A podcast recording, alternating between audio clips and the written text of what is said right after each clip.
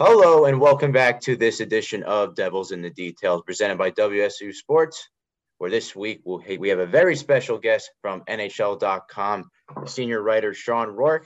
I'm your host today, Jonathan Heite, joined alongside by Ryan Henry. So, Shawn, before we get things started, I just want to ask you, how are you doing? And thank you again for coming on our show. It's my pleasure. I'm doing great. I'm happy to join you guys. I always love coming on SOU. Uh, I've done a guest DJ spot there before big metalhead so that was one of the highlights of my career and uh, happy to join you guys uh, talk a little bit of uh, hockey here.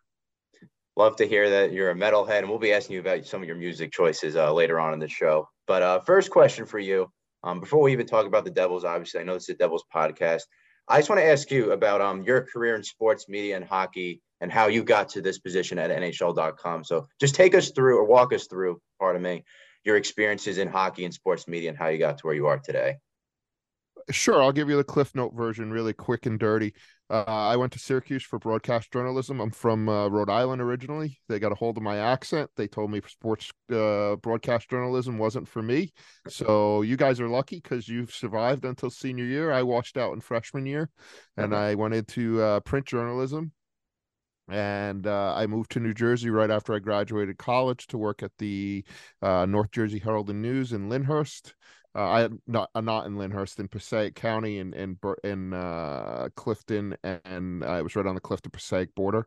And I started there as a editorial assistant doing obituaries of all things. You had to do obituaries to uh, get any kind of job. You had to prove that you could call people up and interview them and, and get all the facts straight and everything like that. I went from that to local sports, covering high school football, basketball, all of those things.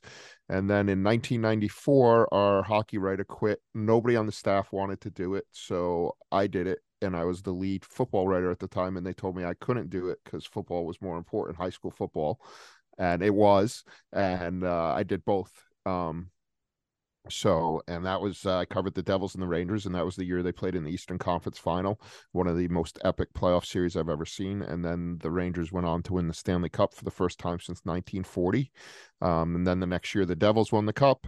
So I thought that was going to be pretty easy, and I was going to do that every year, and uh, that did not happen. And then in 1998, I went to foxsports.com, uh, which was just a startup then when uh, Rupert Murdoch was trying to take on ESPN um, and worked there for two years. And then I started at the NHL in 2000, and I've been there ever since. You got into, you know, obviously you're covering the Rangers and Devils earlier on, and you're at NHL now. So is there particular, you know, what or who made you fall in love with hockey, or was it just covering the sport in general that made you learn to love it? No, uh, I played my whole life. I, I, I growing up in Rhode Island, hockey is one of the bigger sports there.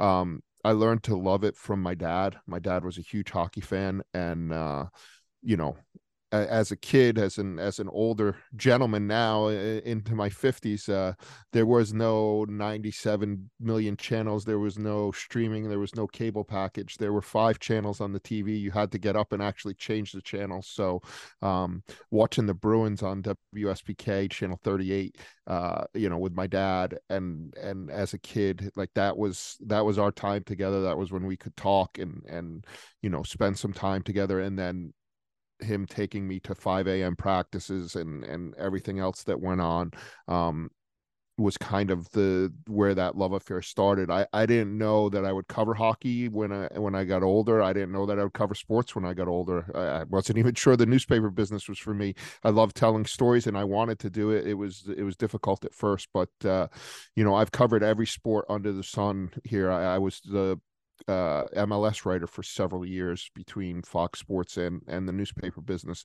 Um, I love that. I still go to probably 15 Red Bull games a year. Um, you know, with my son, who's a, a pretty accomplished soccer player himself, and um, you know, I, I, but I've always hockey has always been kind of that conduit for me and my dad for our whole lives. You know, we go to minor league games uh, or did when I was home. Um, you know, those are the phone calls that we always have or you know what's happening in the NHL and stuff like that. So um, that's kind of where where the love affair for me started. Oh, that's awesome to hear that you, you had to do that uh, specific experience. And my next question to you is: so obviously we've been talking a lot lately. Uh, you just came back from Carolina for for the Stadium Series.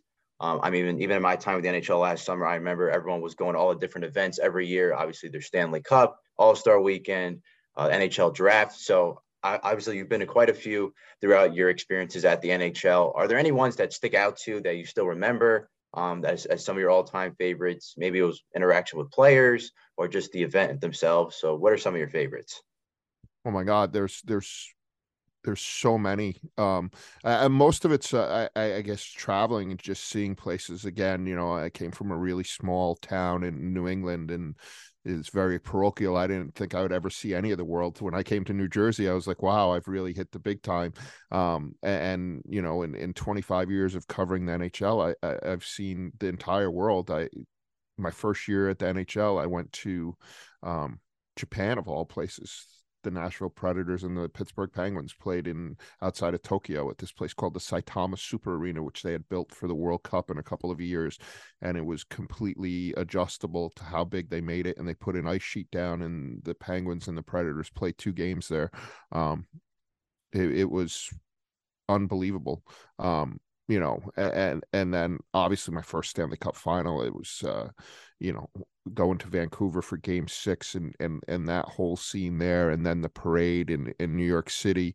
Um, going to Joe Louis Arena for the first time to see the Devils and the 95 Stanley Cup, you know, those buildings that aren't there anymore, the Boston Garden, the the the Aud in Buffalo. I was lucky enough to be at the Aud when Marty Brodeur and the Devils played the four overtime game against Dominik Hasek. I was still in the newspaper business then. There was no internet, and we missed all our deadlines, and we actually got to put our feet up and eat popcorn and watch the end of that game without having to worry about working. Um, so um, you know and, and, then again like i said there's been so many great experiences in in 2011 the bruins uh, went abroad and they went to belfast ireland for six days and they played an all-star team from the the Premier League there in England, and then they went to the Czech Republic and played the Coyotes. And and during that trip, the Coyotes went to Latvia. So if you had ever told me that I was going to go to Belfast, the Czech Republic, and Latvia in a nine day trip, I would have been like, you're crazy. But that's exactly um, what happened. And I saw hockey in all three of those markets, and, and each of them was unique and each of them was crazy. Um, so you know it, it, it's it's been that kind of stuff. Even this year, I was lucky enough to go to Tampere, Finland, um, to cover the Columbus Blue Jackets against the Colorado Avalanche, and that's Patrik Laine's hometown. Um, and to see him interact with the people in his town, to go to the rink he played at when he was a little kid, the outdoor rink, um, to visit the hospital uh, with him and and Korpisalo and, and a couple of uh, the other Finns and see how happy he made all those kids. Like those are, to me, those are the really special things. Sometimes I don't even remember the games. If you ask me what happened in those games, I'd have trouble telling you. I do remember Rantanen scored a hat trick and they started singing his name in the third period, but I don't think I could tell you the score from either game. But those are the things that I kind of remember. Those sound seem like some amazing opportunities. Me just being able to cover NHL abroad and just all those international series and even those Stanley Cups, but what were some f- focusing on your time at NHL.com? What was what are what are some things you've learned you took right away, or what are you what is the big takeaway you've had from working at the highest level of hockey? Whether that is from like a journalistic standpoint, a business standpoint, what, what was what's the biggest takeaway you've gotten from your time working at NHL.com? Or uh, that's a great question. I I, I think it's twofold, right? I, I think it's the one thing I've learned is it's no different than covering high school. Um, you know, people try and make it into this big thing, and it is like it, it's the pinnacle of the sport, and I'm so grateful to to have had a part in it. But the the mechanics are the same, right? As covering college. When I was at when I was at uh, the Herald and News, I covered the uh, NJAC. I covered some Seton Hall, but I covered a lot of Montclair State and William Paterson um, football and baseball. And, and you know, it, it, the process is the same, right? The stakes are higher, but the the the things that you do, the things that you try and accomplish, they remain the same. And and you know, it, it takes a little bit not to be starstruck, not to be um, in awe of your surroundings. Um, you know, when I started, the people that I was covering were people that I watched on TV, people that were my idols. Um, and you know, so it was very hard in the beginning to kind of separate that and be like, this is my job. And then now it's much easier because I've done it for so long. I, I, you know, and I and I don't have that same relationship with the sport that I did as a kid. So they're just people to me now. They're not these icons that that I that I grew up with. Um, and, and then the other thing is just the speed of of innovation right? Like we we live in this world where i don't think we realize how far we've come. Like i was just telling you when i was a kid there were five stations on my tv now i watch games on my phone right? Like when i started at the nhl in 2000 we updated the site once a day. I wrote two stories a week. Now we update the story i mean we update the site 300 times a day. Um and as a staff we probably write 25 to 30 stories a day. So um the the rapidity if that's a word of change is just it's mind boggling and when you're living in it you don't recognize it. Like the skills that i have now you know between social media and content management systems and, and all those things video editing um, podcasting uh, i didn't have any of those when i started and it's so it's been a continual growth and and at, at a at a rate that you don't even realize. Like as I sit here and try and tell you now, and I and I remember back to the very beginnings of when I started at the NHL, it's almost unrecognizable. But it in another way, it feels like it hasn't changed at all. It's awesome to hear how you've been able to see the business evolve over time. And like you say, going from just a few stories a week to being able to watch games on your phone and the way we update news today has certainly changed. Um, and just turning our attention now to the Devils. Obviously, this is a New Jersey Devils podcast. As of the recording of this episode, the Devils have a chance to clinch a playoff spot tonight um, against the Buffalo Sabres on the road. Um, but before we even talk about the current team, I just want to ask you you mentioned the, the 94 Devils Rangers uh, spectacle. Obviously, that was back then. Um, and but just I want to hear all throughout your years covering the Devils um, and any experience you've had with the Devils. Just can you share some of those? Were there certain players that you still um, find that that you, you, that you love to watch, that you love to cover? Um, maybe maybe they were nice guys in real life, um, and maybe even some coaches as well that you uh, you always remember throughout your time in the NHL. Yeah, sure. I mean, th- that 94 team was really special. 95 team, both the 94 and 95 teams were really special because I was so young um, and, so new to the beat and so new new to professional sports. I had only really covered high school sports, so I was a little I was a little lost and and like I said, intimidated and trying to find my way on, on a re- what ended up being a really big stage. But so were the Devils. Um, you know they were a young team that was trying to find its way um, so there was kind of that parallel jacques lemaire was the coach and he was he was fantastic. I learned more covering Jacques Lemaire in the couple of years that I covered him than I and then I've ever learned. It was like a PhD class in in hockey. Um, anytime you had a question, if if you were at all interested, like in, in what was happening, like occasionally I'd ask him a question about a drill in practice, like what he was trying to accomplish and, and why he was doing it. He would literally sit after practice on a whiteboard and, and draw things up on the board and explain, you know, why he did that, where it translates into the game. Or if you had a question the next day at practice about something that happened in a game, he would take the time to kind of explain it to you. So, um, I'm forever grateful to Jacques um, for what he taught me. I thought I knew a lot about hockey. I think we all do. I think we all think we're experts. And then you get around a guy who's in the Hockey Hall of Fame, who's won the Stanley Cup 11 times, and, and you realize that you, you don't really know anything. Um, so he taught me so much. And then the other thing, you know, with, with those teams is my thought process going into it was that I was new and I was going to do it for a while. So I should associate with the newer players. It was a, it was a better opportunity. They weren't as in demand, um, and, and and everything else. And and and the access was much different. You could spend 20, 25 minutes in a room after practice. You could sit down. Everybody was in the room. They they weren't away. You know, the the access now is much more limited and controlled than it was then. So. Um, that team had so many really good young players. Billy Guerin was on that team. Uh, Bobby Holik, uh, Brian Rolston, um, Tommy Albelin, all those guys, and they were really great to me. I, I, spent a lot of time just sitting in the corner with, with some of those guys, um, you know, BS and not even reporting, just like getting my face out there and letting them know who I was, and um, you know, and and now so many of those guys have have moved on, right, and are, are part of management now. Billy Guerin was in town last week, um, you know, with with the Minnesota Wild. He's their GM now, which which is hard to believe. Brian Rolston's kid just got signed by the Chicago Blackhawks, um, which makes me feel really old. Ken Daneyko's been with the Devils forever, right? Like, so there were so many guys on that team and so many characters. Again, the, the game was just different then. Like, players were allowed to have a little bit of character. They weren't being called out on social media and everything else. Like, you think of some of those players, you know, Stéphane Richer was Stéphane Richer was one of the most skilled players I've ever seen, and he doesn't get any credit for it. You know, he 40 goals was nothing for that guy. Um, and, and, you know, he had a personality to match. Bernie Nicholls was on a couple of those teams. Uh, Claude Lemieux was one of the best competitors I've ever seen, and he could make people insane. Um, like nobody today can. Like you talk about pests today, they they don't compare to what Claude Lemieux could do um, in in his heyday. So um, it, it, was it was great to cover and and then you know that that 94 Stanley Cup was just magical because nobody expected the Devils to win. Nobody. And you know they won in four games which was shocking. Um and that that Detroit team was an all world team when you think about the the players that were on it. Um and and probably the one play I'll, I'll, never forget was being in Joe Louis for game two, um, and the Scott Niedermayer end to end rush to score the goal.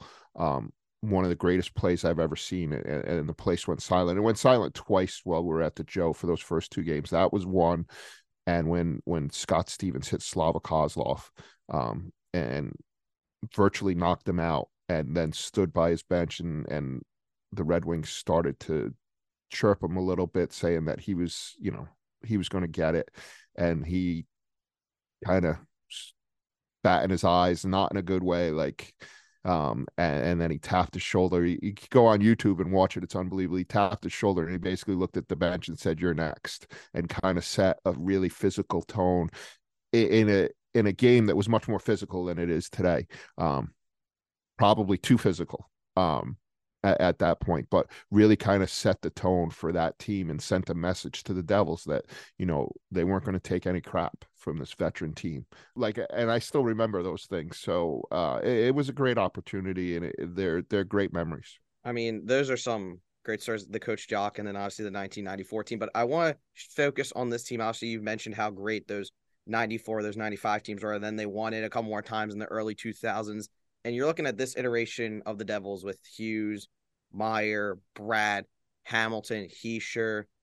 Where does this team? Obviously, we still have a whole entire playoff run to see, but just looking at the talent perspective, how does this ta- how's the talent of this team stack up to previous iterations of those cup contending teams? I you know I think it's getting there. Um, when you look at that '94 team, you know they needed to lose to the to the Rangers and, and in heartbreaking fashion, right? In game seven in overtime. Um, to win in 95 I, I strongly believe that. Like i think the heartbreak of 94 really taught them the last lesson that they needed to learn um, about how difficult it is to win. And they had some really veteran players on on that team you know like i mentioned scott stevens. They had an all-world goaltender in marty brodeur. Um, uh, their defense was stacked between Stevens and Niedermayer and, Daneyko and Tommy Albelin, who's so to me so underrated.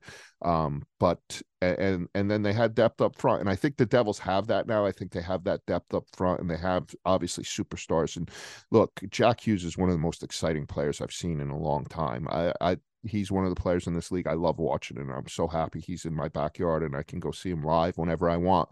Um, and they have other pieces. Uh, you know, I, I I'm not sure they're there yet and then again you you look at this year and you look at a team like boston and you're like i, I don't even know if it matters if they're there yet.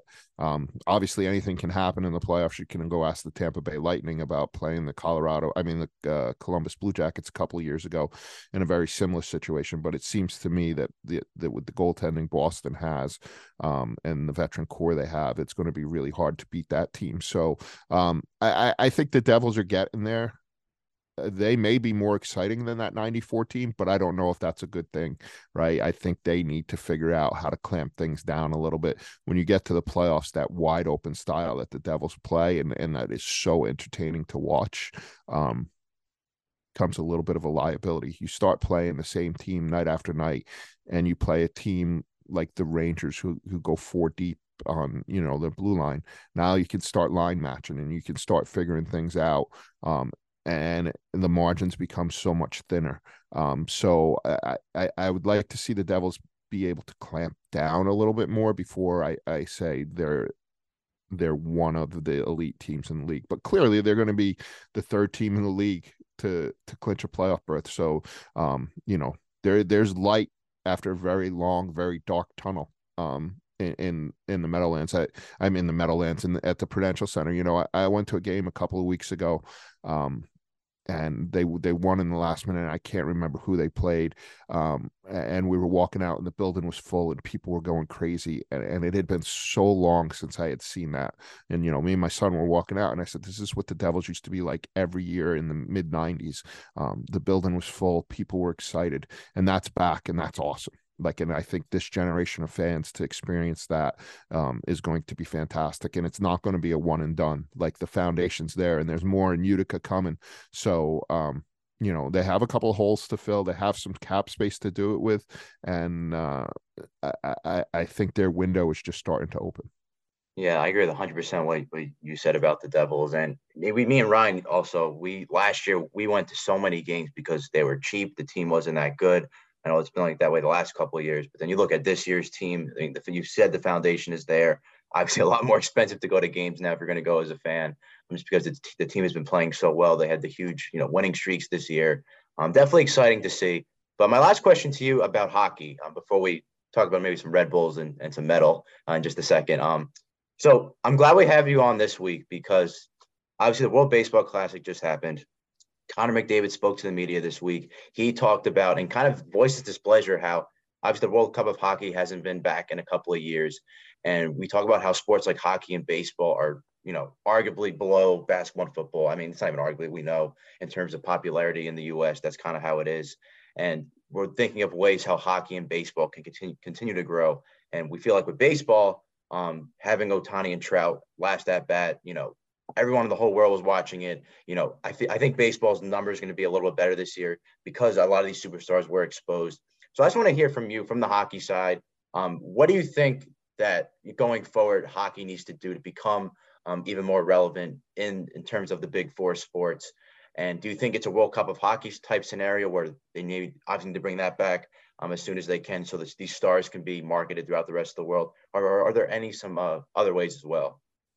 Yeah, look, I, I, I look best on best uh, hockey, best on best anything is awesome, right? I've been lucky enough to cover three Olympics. I was at the Vancouver Olympics for the golden goal, Sidney Crosby, right? It's one of the most iconic moments in hockey. Um, they're great, and and so was the World Cup of Hockey. I I, did uh, I did the World Cup of Hockey when the U.S. beat Canada right? And uh, it was unbelievable. I mean, that launched a whole generation of players. We talked about Billy Guerin earlier. Like that was the Billy Guerin uh Tkachuk, Keith Tkachuk, um, Mike Richter. That was their World Cup. They had grown up on the 1980 Olympic team, right? And then they did it, and that launched the next generation, right? The Parises and and and the Suters and all those players who came behind lived off of that mid 90s World Cup win, right? So, and, and, then you had the one in 2016 in Toronto um, with Team North America and Team Europe, which was, you know, a, a jolt. Those things are going to happen. There's a business to it, right? And the, the players are trying to figure that out, and the league's trying to figure that out. Uh, you know, I think they've done a good job of going abroad and marketing players, right? And, and putting huge players in, in European markets where, where they fit um and that and and also you know weekend games in the afternoon with with teams that have a lot of Europeans that are prime time in Europe. So you know, there's a lot of thought that goes into it. I, I think the game is growing in ways that that we you know never really expected or understood. I think social media is a huge part of it. I think the skill right the the the, the video game aspect of it right like a, a trevor zegras um, to see the things that he does couldn't happen 10 years ago um, for a variety of reasons. The skill wasn't there the culture wasn't there um, you know there were so many things that weren't there. And now that's all happening and and I think the growth is going to come on social media it's going to come on word of mouth it's going to it's going to come through all those things and and I think anything you can do uh, to to amplify that the outdoor games right uh, is a huge part of that people think they've outgrown their their worthiness and i was just as you mentioned i was just in carolina and i was also at fenway for new year's um, they haven't outgrown themselves they're like carnivals they're like hockey carnivals in the in the cities they're in um, it, the atmosphere is absolutely crazy I, I haven't seen anything like um, carolina um, when, when we went. It was just insane. And then I put on the Carolina Rangers game uh, last night, and they were killing a five on three, and that place was going absolutely bananas. Um, and, and, you know I was there for two cup finals, and it's one of the loudest buildings I've ever been in. Um, so you know, like I said, I think the game grows exponentially in ways that we don't recognize as it's happening. Um, and I actually think that you know, having covered N- the NHL for over 20 years now, I, I think it's in in close to the best place it's been since that mid 90s when New York and, and New Jersey were the kings of the hockey world. Look, when your major markets are are huge, your sport's going to be huge, right? So when Toronto's good, when New York's good, when Montreal's good, um, when Chicago's good, those those are the times that you're really going to make hay as a sport. Um, you know, baseball's the same way, football's the same way.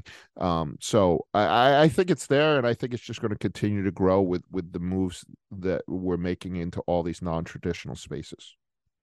You mentioned the skill and some of the abilities of these players today. You mentioned Trevor Zegras, what he's been able to do. I mean, you look over New Jersey obviously has Jack Hughes. Obviously, McDavid's been on an absolute historic tear recently, and I think just having some of those more matchups you don't traditionally see in NHL setting, I think would only add and grow to the game. But shifting away to some non-hockey questions, you mentioned earlier that you were a Red Bulls fan. We had we're starting the opportunity of actually also covering the New York Red Bulls for WSOU, and you mentioned how much of that's a pastime for you and your son.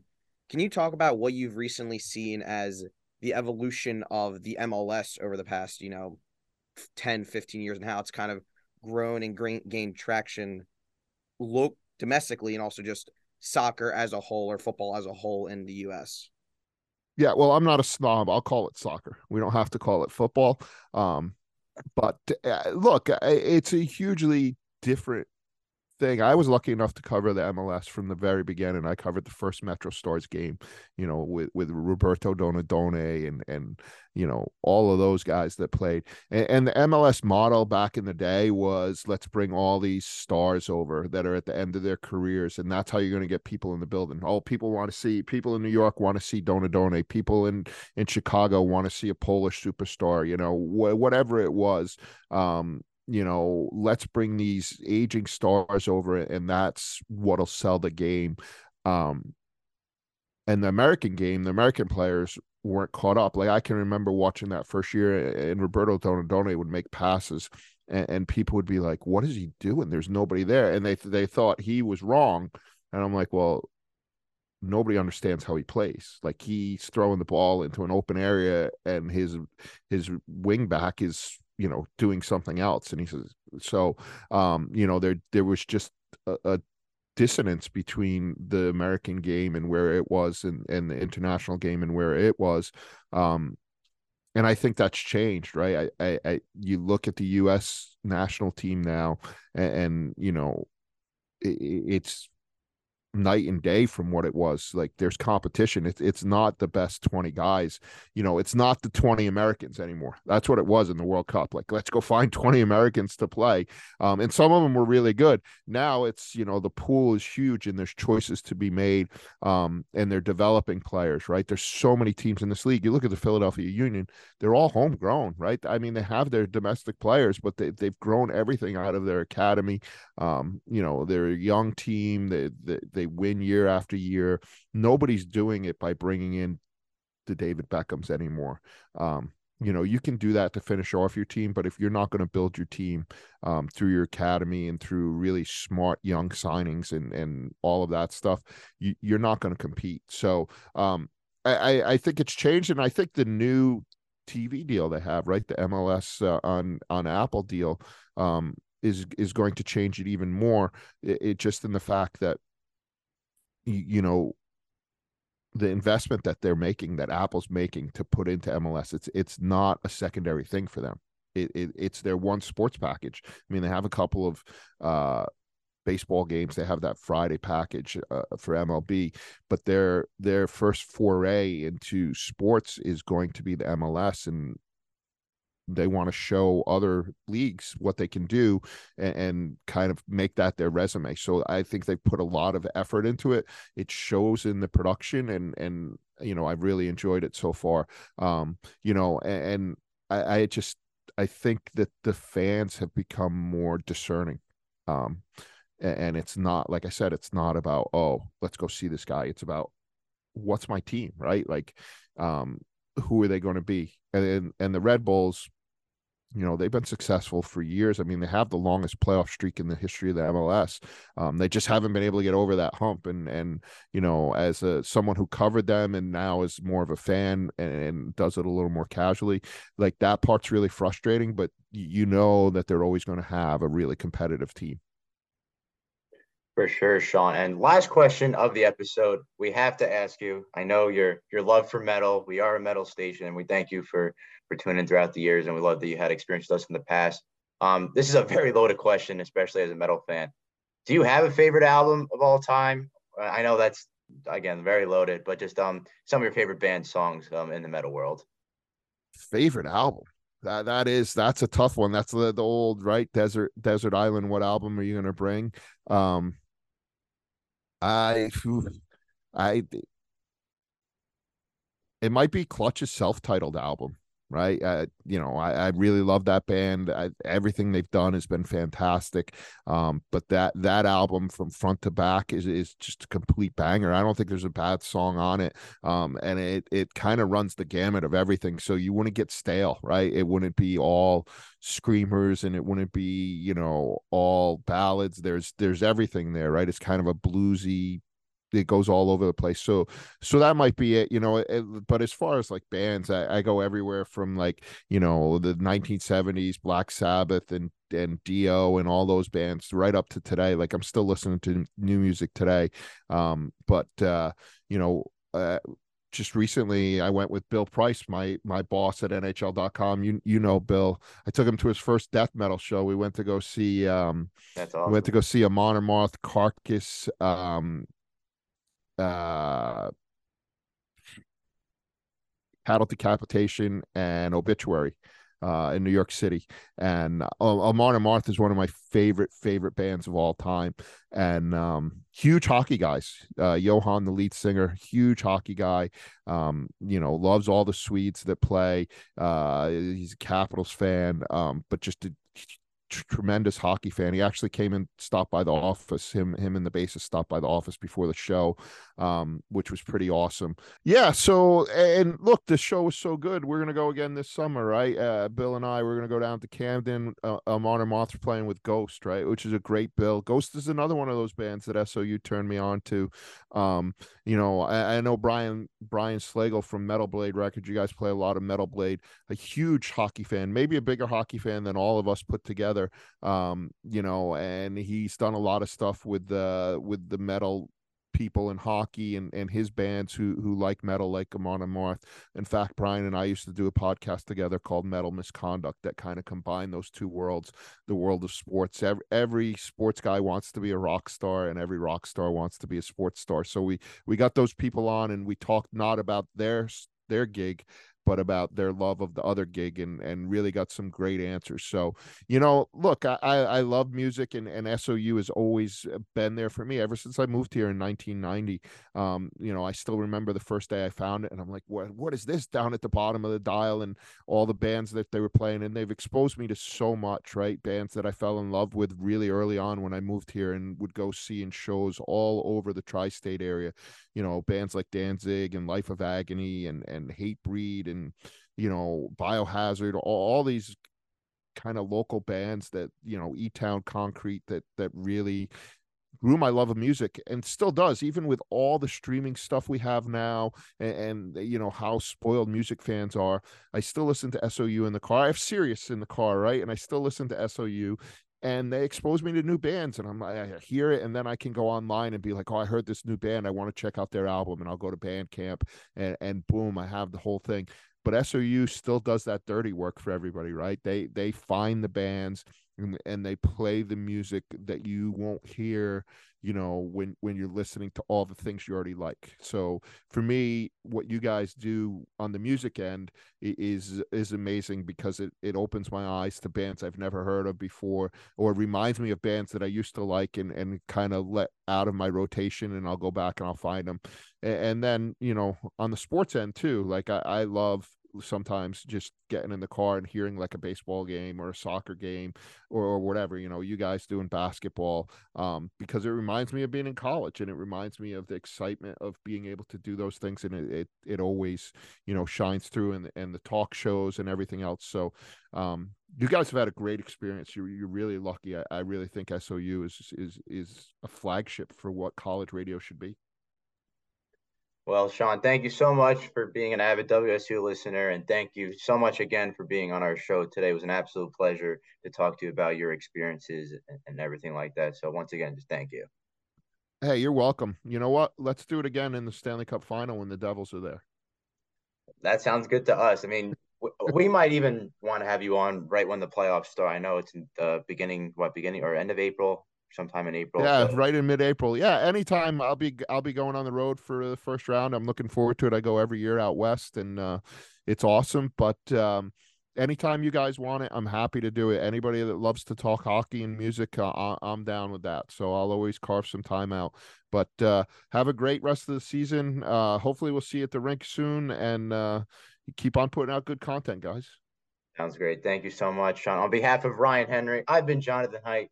This was Devils in the Details. Be sure to stay tuned to WSOU Sports coverage of New Jersey Devils hockey all season long.